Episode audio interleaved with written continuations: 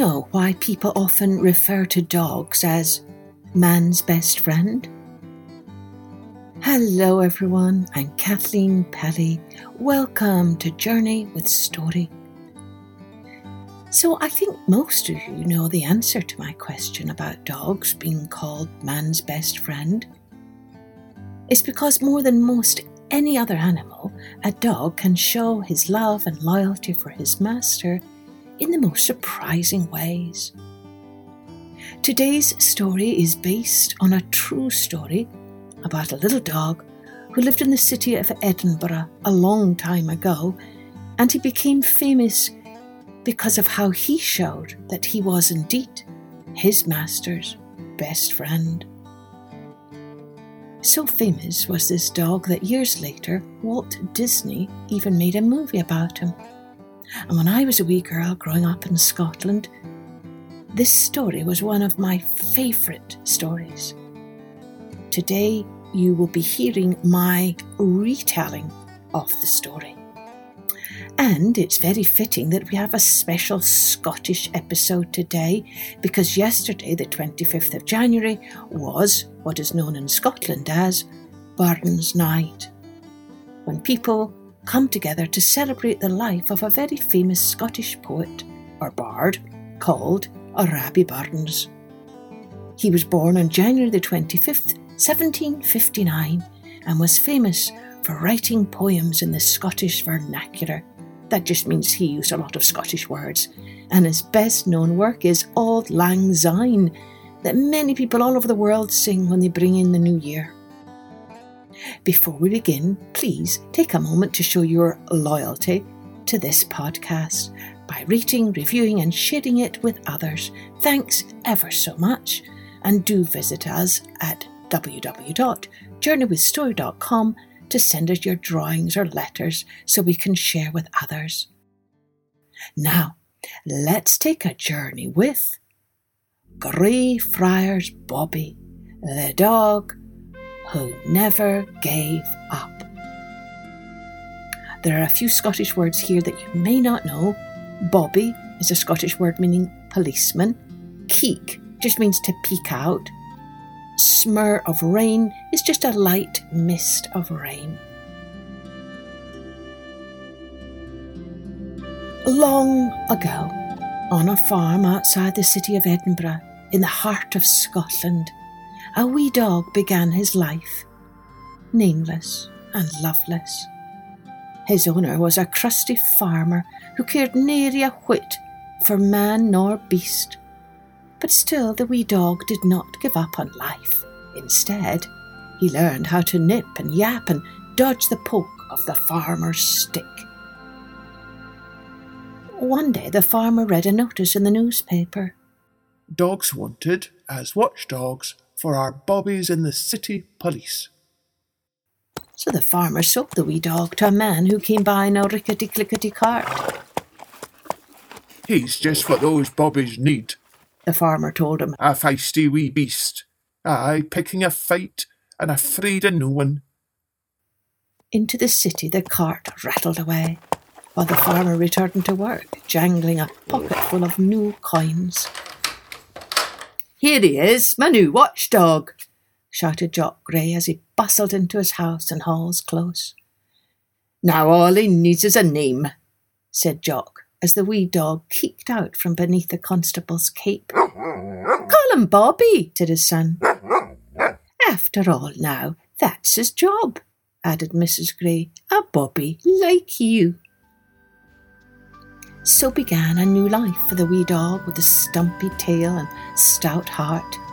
Every day the two Bobbies scoured the streets for robbers, rogues, and ruffians. One blast from Jock's whistle and off Bobby bolted after pickpocket or thief. No matter how long the chase, Bobby never gave up. Not until he had clamped his jaws tight around trouser cuff or petticoat hem. And no matter how long or how hard his captive shouted or shrieked or tried to shake him off, Bobby never gave up until Jock arrived with baton and handcuffs. On night patrol, Jock and Bobby made their rounds through the cemetery of Greyfriars Churchyard, called after the grey habit of the friars of St. Francis, who had once lived there. Now it was a haunting ground not only for spooks and spectres, but also for the host of thieves who lurked there. Whenever Bobby caught a whiff of fear from his master, he pressed in close next to Jock's legs like a shaggy shield. Ah, you're a brave wee dog, whispered Jock. On their day off, Jock led Bobby up to Calton Hill, where the women hung their laundry away from city soot and grime. Bobby loved to romp up the heathered hill, charging at the sheets that flip flopped on the line like merry ghosts waving in the wind. And at the end of their shift, the pair of them always stopped for a bite to eat at Mr. Trail's eating house on Candlemaker's Row. And so, in this way, two winters and two summers passed. In the hush of the churchyard, or the hustle bustle of the grass market, by the light of lantern, or the glimmer of twilight, through smur of rain or blur of fog, Bobby followed in the footsteps of his master, loving him with every beat of his heart and wag of his tail. Then, one day, Jock fell sick. Bobby lay at the foot of the bed and watched. Dr. Littlejohn came with the chink of medicine bottles and the reek of potions. But one morning Bobby awoke to an empty world. In the night, his master had died. But Bobby did not give up on life. Instead, he did what he had always done. Bobby followed his master. As the funeral procession wound its way into Greyfriars churchyard, Bobby trotted behind. After the service, he curled up on top of the grave. At night, he lay there, the crumbled earth beneath his belly and the distant scent of his master seeping over him. The next morning, he heard the rattle of keys in the gates. No dogs allowed here, roared James Brown, the gardener. Get away. But Bobby did not budge. Instead, he gave a bossy bark and bared his teeth. The gardener charged at him. Round and round the cemetery they whirled. Finally, red faced and panting, the gardener gave up, and Bobby returned to his post. That night, a horde of cats came caterwauling. At once, Bobby sprang into their midst and sent them scattering. From his cottage window, James Brown watched. Eh, maybe one feisty wee dog is not so bad after all, he muttered. Not if he can rid us of those pesky cats. The next day he brought Bobby a bone and tossed him an old sackcloth. There you are, he said. Ye can bide here a while.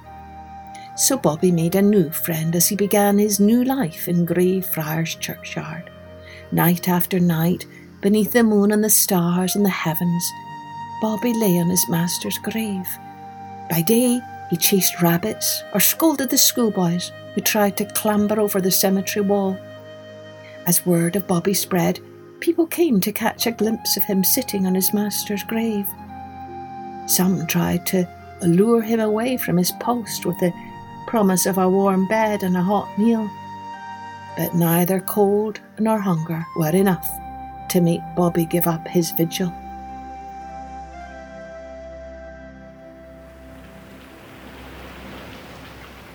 At night, when the wind whipped and the rain pelted, Bobby huddled for shelter beneath the table stone beside the grave.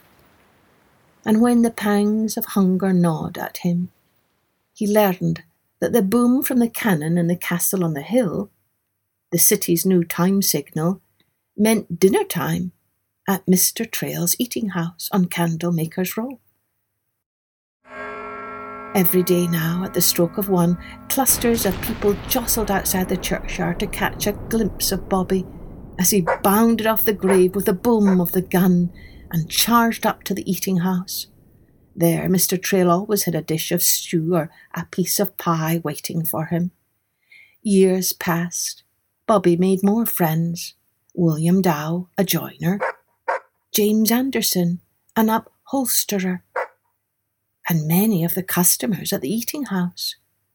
Bakers and bankers, soldiers and serving girls all delighted at the sight of Bobby sitting on his master's grave. But there was one person who was neither a well wisher nor an admirer. Sadie Smithers, a gossip and a busybody, had long complained about Bobby. It is a disgrace to allow a dog in a churchyard, she said. This is holy ground and no place for an animal. But no one paid her any heed until one day a new law passed requiring all dogs, under penalty of death, to have a license and a collar. Sadie Smithers pounced at the chance to tattle on Bobby. That dog in Greyfriars churchyard has no collar or license, she told the police. You need to do something about him. Word spread fast.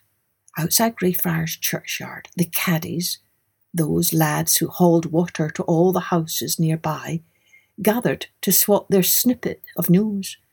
The police asked Mr. Trail to buy Bobby a licence. He said he didn't have seven shillings to spend on a dog that doesn't even belong to him. Now it's up to the Lord Provost, but it looks as though Bobby might die. That night, a lone figure stood outside the gates of the cemetery and looked in at Bobby as he lay asleep on the grave. It was the Lord Provost himself. Is that not a holy sight? he whispered. Surely St. Francis and all his friars must be smiling down on this wee dog whose love for his master reaches up to heaven itself. The next day he issued a proclamation.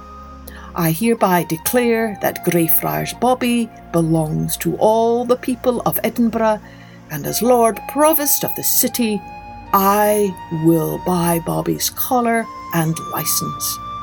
Let his love and devotion be a lesson to us all. From that day forward, Greyfriars Bobby became known and loved throughout all of Scotland and beyond. Artists came to sketch his shaggy face. News reporters came to write his story. Even Queen Victoria herself came to catch a glimpse of this wee dog with his stumpy tail and stout heart. Over the years, Bobby never wanted for food or for friends. On cold winter nights, he took shelter with James Brown or Mr. Trail. On long summer days, he liked to take a dander up to the castle on the hill, where he swaggered along behind the soldiers as they marched to the skirl of the bagpipes and the beat of the drum. But he never stayed away from the churchyard for long, and he never gave up on his master, ever. Always he returned to the grave to watch and to wait with a love that gentled the world.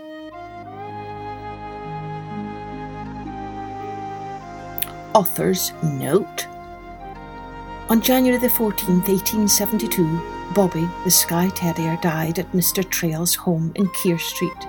At the time of his death, Bobby was 16 years old and had kept vigil by his master's grave for 14 years. Although he could not be buried in Greyfriars churchyard, as that was consecrated ground, he was buried in a triangular flower plot just outside and still very close to his beloved master. Bobby's dinner dish and the collar that the Lord Provost Sir William Chambers gave to Bobby in 1867 are on display in Huntly House Museum in Edinburgh.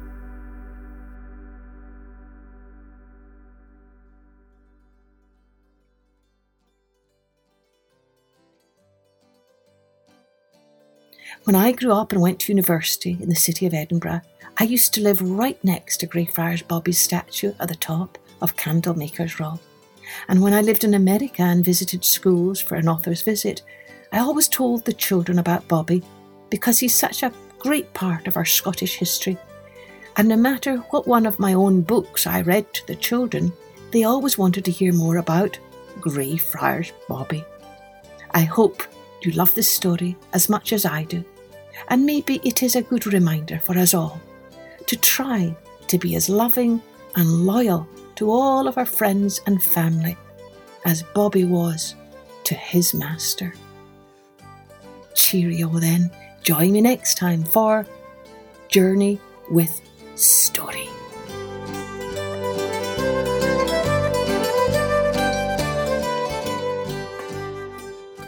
Music and post production was by Colette Jonas.